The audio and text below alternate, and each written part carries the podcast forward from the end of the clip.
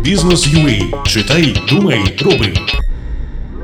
Печатки на офіційних документах більше не потрібні. Що далі?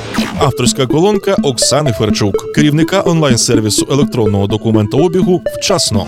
Невдовзі обов'язкове використання печаток на офіційних документах буде скасовано. Адже дев'ятнадцятого липня дві тисячі сімнадцятого року набуде чинності закон України номер тисяча дев'ятсот вісімдесят два, дріб вісім про внесення змін в деякі законодавчі акти України щодо використання печаток юридичним особам і фізичними особами-підприємцями. Що це означає для бізнесу і як гарантувати справжність документів, зараз з'ясуємо. Зрада чи перемога? Перемога. По-перше, скасування вимоги обов'язкового використання печатки спрощує адміністрування документів для бізнесу. По-друге, наближує нас до міжнародної практики та водночас підштовхує українські підприємства до використання електронних документів. Як захистити документи?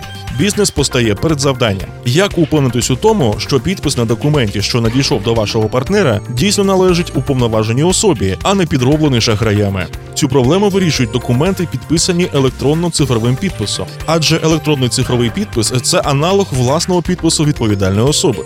Більше того, підписаний у відповідності з вимогами законодавства має таке ж значення, що й паперовий документ. Про це йдеться у Законі України про електронні документи та електронний документообіг і в Законі про електронний цифровий підпис.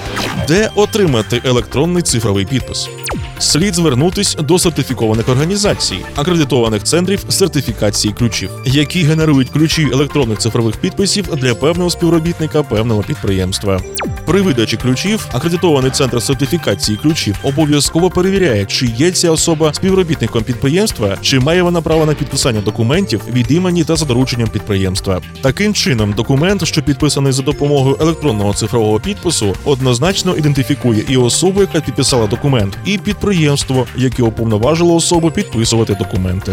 Як перевести компанію на електронний документообіг? Найпростіше – за допомогою сучасних і простих у користуванні сервісів електронного документообігу, зокрема «Вчасно». Реєстрація компанії займає всього кілька хвилин. Сервіс не тільки допоможе легко підписати та обмінятися документами з контрагентами, а ще й перевірить онлайн, чи дійсний електронно-цифровий підпис вашого контрагента і чи належить він підприємству, з яким ви підписуєте документ.